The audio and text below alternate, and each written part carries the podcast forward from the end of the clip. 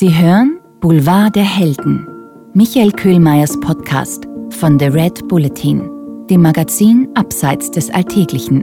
Hier spricht Michael Köhlmeier. In jeder Folge erzähle ich außergewöhnliche Geschichten von Personen, die mich inspirieren. Faktentreu, aber mit literarischer Freiheit. Diesmal geht es um Ignaz Semmelweis, um den Arzt der Mütter, der mehr Mut bewies als der Rest der Welt. Boulevard der Helden 2 Ignaz Semmelweis Der Retter der Mütter In Bismarck, der Hauptstadt des US-Bundesstaates North Dakota, fand ich eine Apotheke. Sie war untergebracht in einem unscheinbaren Plattenbau mit aufgeklebten Klinkern, angebaut an einen Supermarkt nicht weit von der Corpus Christi Catholic Church. Über dem Eingang stand in roten Großbuchstaben Semmelweis Pharmacy. Ich wollte mich für meine Reise mit Aspirin und Kohletabletten versorgen, öffnete die Tür und meinte mit dem Übertreten der Schwelle die Welt gewechselt zu haben, als wäre ich in Wien gelandet oder in einer verschlafenen deutschen Kleinstadt. So würde ein Regisseur eine Apotheke ausstatten für einen Film, der um die Wende vom 19. zum 20. Jahrhundert spielte. Der Boden war mit Fliesen in Schachbrettform belegt, der Tür gegenüber zog sich eine breite Theke aus Kirschholz über die Länge des Raumes, ihre Ecken markierten geschnitzte Eskulap-Köpfe.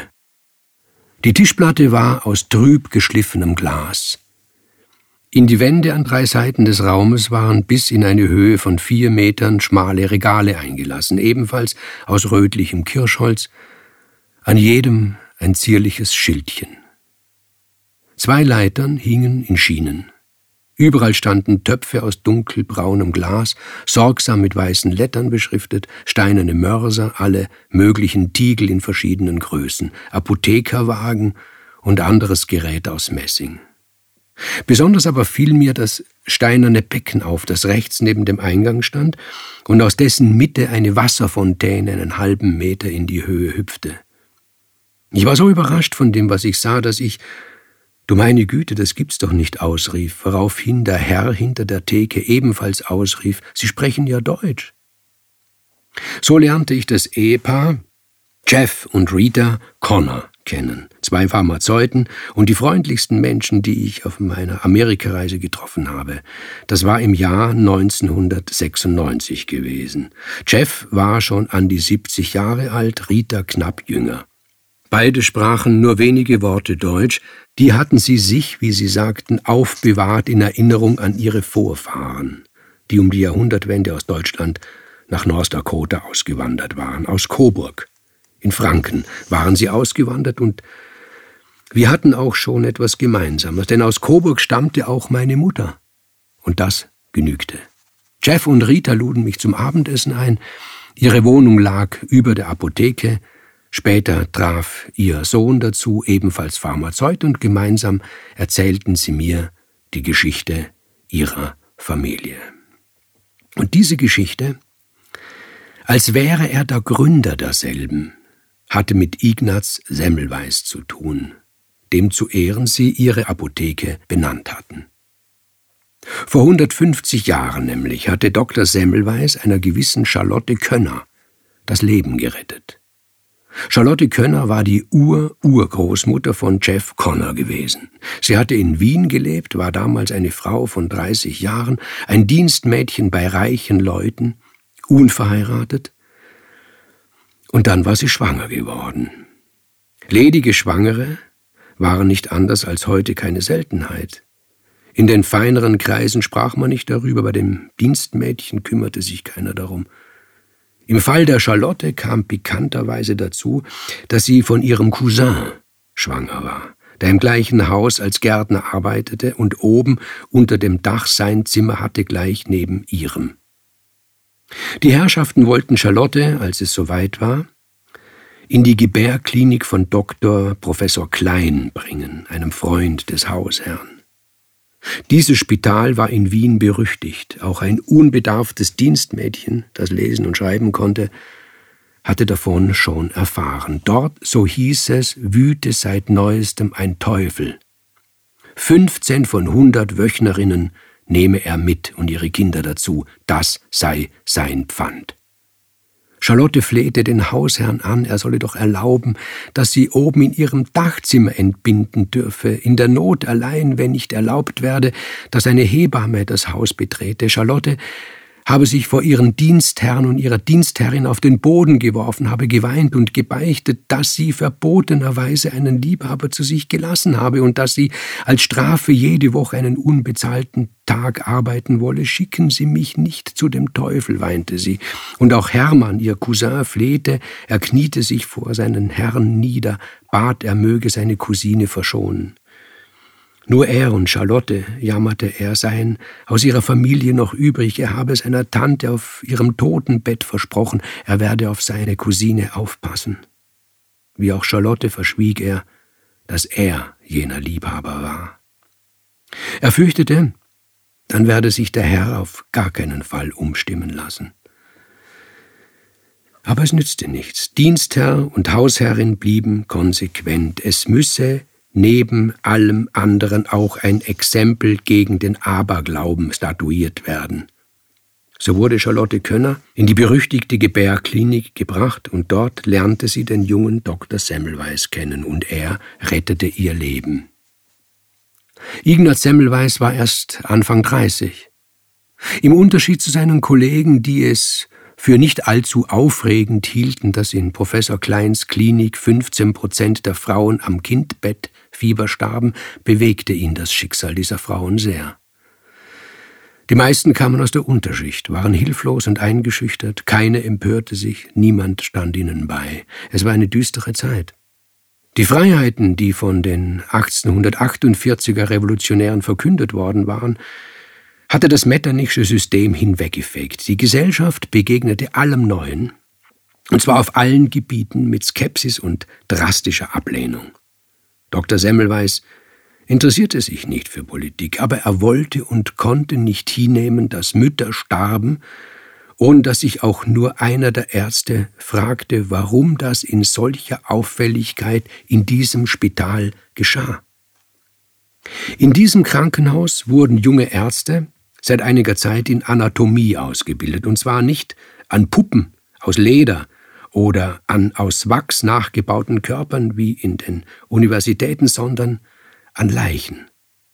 Professor Klein brüstete sich damit, dass bei ihm die Wissenschaft der Anatomie in einer Weise betrieben werde wie sonst nirgendwo in der Monarchie. Dr. Semmelweis sah sich die Statistiken an und stellte fest, dass die Sterblichkeit der Wöchnerinnen in der Zeit vor der neuen anatomischen Ausbildung wesentlich geringer war. Die Existenz von Bakterien und Viren war noch nicht bekannt. Dr. Semmelweis machte sich also keine theoretischen Überlegungen, er wollte lediglich empirisch untersuchen, ob ein Zusammenhang zwischen der Arbeit an Leichen und der Sterblichkeit der Wöchnerinnen bestehe. Er schlug vor, dass sich die Ärzte, wenn sie aus der Pathologie kamen, die Hände waschen sollten, bevor sie den Frauen bei der Entbindung halfen. Er wurde ausgelacht und angefeindet. Die Herren Ärzte wollten sich nicht vom Jüngsten aus ihrem Kreis etwas vorschreiben lassen. Aber er gab nicht auf, im Gegenteil. Er forderte nun sogar, dass die Hände nicht einfach mit Seife, sondern mit Chlorkalk gewaschen werden sollten. Schließlich willigte Professor Klein ein und erlaubte das Experiment, begrenzt auf einen Monat. Dann würden sich die Flausen des jungen Kollegen erledigt haben. Der Erfolg war sensationell. Die Todeszahlen in der Gebärklinik sanken umgehend gegen Null. Voll Stolz erzählten mir Jeff Connor und seine Frau Rita, dass dieser Erfolg auch und nicht nur zu einem kleinen Teil der Ur-Urgroßmutter zu verdanken sei. In den Tagen, als Charlotte in die Klinik gebracht wurde, sei Dr. Semmelweis nämlich im Begriff gewesen, seinen Kampf gegen die Ignoranz seiner Kollegen aufzugeben. Er habe Charlotte später erzählt, gerade an dem Tag, als sie ihm vorgestellt worden sei, habe er sich entschlossen, die Klinik zu verlassen und nach Ungarn zurückzukehren. Er sei durch den Saal gegangen in dem die Frauen lagen, ein letztes Mal, wie er dachte. Da habe sie, Charlotte, ihn am Kittel festgehalten und nicht losgelassen. Bitte, lieber Herr Doktor, hatte sie gefleht, bitte helfen Sie mir gegen den Teufel. Ich habe große Sünde auf mich geladen, und ich will nicht sterben, bevor ich gebüßt habe, und büßen kann ich doch nur, indem ich aus meinem Kind einen guten Menschen mache. Dr. Semmelweis setzte sich an ihr Bett und sie beichtete ihm, dass sie Blutschande mit ihrem Cousin getrieben habe.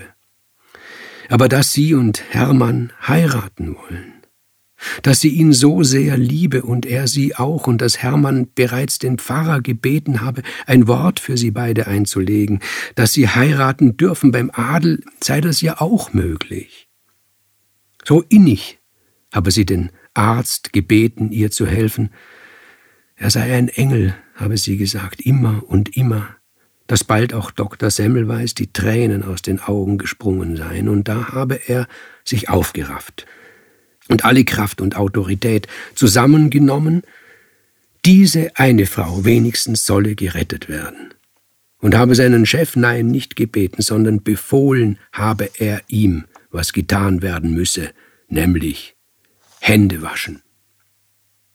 Charlotte Könner habe überlebt und einen Sohn zur Welt gebracht. Und sie habe Dr. Semmelweis versprochen, sie werde ihren Sohn Ignaz nennen, nach seinem Retter. Und sie werde arbeiten und sparen und auch Hermann, der Vater, werde arbeiten und sparen, damit Ignaz studieren könne und Arzt werde. Hm, zum Arzt hat es nicht ganz gereicht, sagte Jeff und lachte, aber Apotheker ist er geworden, der Ignaz. Und was ist ein Apotheker anderes als ein kleiner Arzt? Ignaz Könner studierte in Wien Pharmazie. Er heiratete, seine Frau brachte vier Kinder zur Welt, der älteste Sohn, Ignaz wie sein Vater, wurde wie dieser Pharmazeut, zog nach Coburg in Franken und eröffnete dort eine Apotheke. Sein ältester wiederum, auch ein Ignaz, wanderte am Ende des Jahrhunderts nach Amerika aus. Der Staat North Dakota warb um deutsche Einwanderer, um sie anzulocken, war die Hauptstadt Edwinton in Bismarck umbenannt worden. In der neuen Heimat änderte Ignaz III. seinen Familiennamen von Könner in Corner. Das ist unsere Geschichte, sagte Jeff. Ich bin zwar kein Ignaz, aber ein Apotheker. Vor ein paar Jahren haben wir unsere Apotheke umbauen lassen. Was sehr viel Geld gekostet hat, ergänzte Rita. Wir haben, sagte Jeff, unseren Laden exakt nach alten Fotos der Coburger Apotheke umbauen lassen, und so sind wir heute, ähnlich wie die Benediktinerabtei in Richardson, eine Sehenswürdigkeit in ganz North Dakota.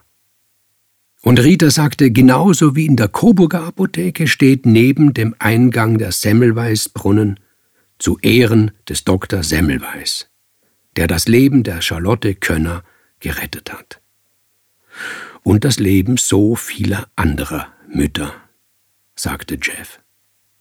Und dann stellten mir die beiden ihren Sohn vor, der mit seiner Familie in der Nachbarschaft wohnte. Ignaz Connor. Der ist wieder ein Ignaz, sagte Jeff. Als die Corona-Pandemie ausbrach, mailte ich nach Bismarck, North Dakota, lieber Ignaz Connor, erinnern Sie sich noch an mich? Und bekam Antwort, ja, ich erinnere mich, ich erinnere mich gut. Meine Eltern sind schon vor über zehn Jahren gestorben. Sie haben oft von ihrem Besuch erzählt. Ich wünsche mir, wir denken in dieser Zeit alle fest aneinander. Und ich schrieb zurück, das wünsche ich mir auch. Ich hoffe, die heutige Folge hat Ihnen gefallen. Hören Sie beim nächsten Mal wieder zu und lesen Sie meine neue Kolumne Boulevard der Helden in der aktuellen Ausgabe des Red Bulletin Magazins. Hat dir unser Podcast gefallen? Dann freuen wir uns über deine Bewertung und noch mehr, wenn du uns weiterempfiehlst.